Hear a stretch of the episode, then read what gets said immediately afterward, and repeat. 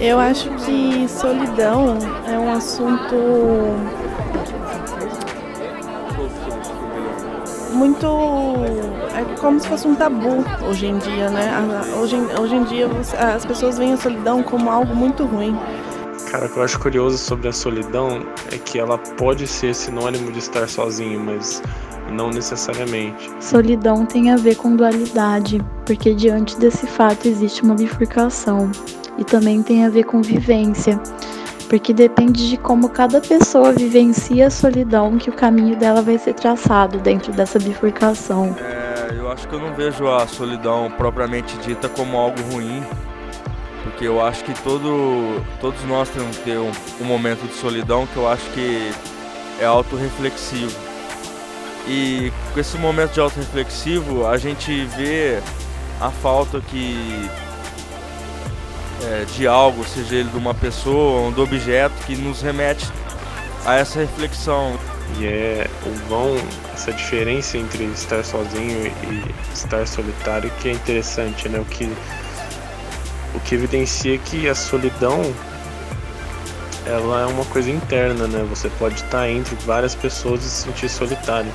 E em algum momento, em alguns momentos da vida realmente pode ser algo prejudicial, mas eu acho que é crucial isso. É, ajuda no, no, nosso autoconhecimento, ajuda nas reflexões do dia a dia e a lidar com certas coisas. Então eu acho que grande parte da nossa vida a solidão é uma coisa que é essencial, é importante. Ficar com nós mesmos. E eu acho que é isso.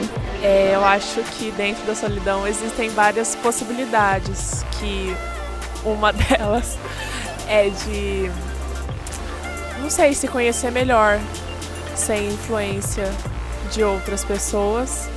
E ao mesmo tempo, outra possibilidade é de saber o quanto ter uma companhia é importante para o seu bem-estar. A solidão pode se refletir num vazio existencial, onde, mesmo rodeado por milhares de pessoas, e muitas dessas pessoas muito queridas e de convívio diário, a gente pode se sentir sozinhos, desconectados e fora de contexto, como se a gente fosse um tipo de alienígena mal adaptado no planeta. O mesmo tanto que ela pode ser auto-reflexiva, ela também pode nos levar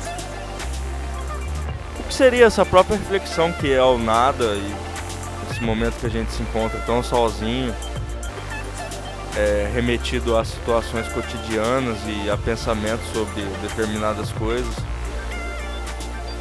E eu acho que a gente tem que tirar um, um soro desse veneno que é a solidão.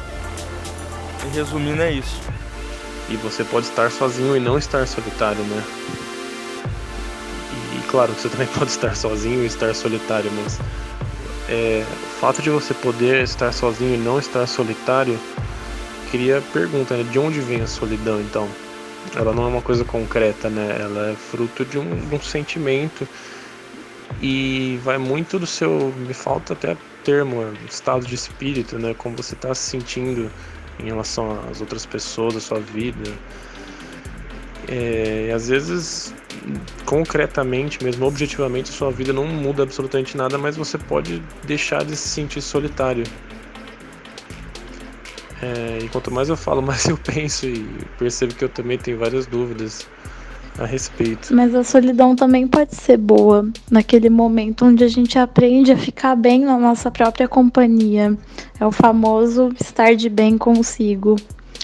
Porque quando a gente está de bem com a gente, não importa onde a gente esteja e quem a gente está, que a gente vai se sentir bem. É, essa questão da solidão é, nos pegar em momento quando a gente não espera, sabe? Porque eu acho que se a pergunta sobre a solidão tivesse é, sido perguntada com antecedência para eu estipular, eu teria uma resposta diferente. E eu acho que a solidão nos pega quando exatamente quando a gente não sabe o que fazer. E e eu acho que eu quero linkar com tudo que eu disse já, é, reformulando que é isso. É exatamente que a gente tem que saber com o que não fazer, o que devemos fazer sobre isso. É, a gente entra num paradoxo que é isso. Solidão.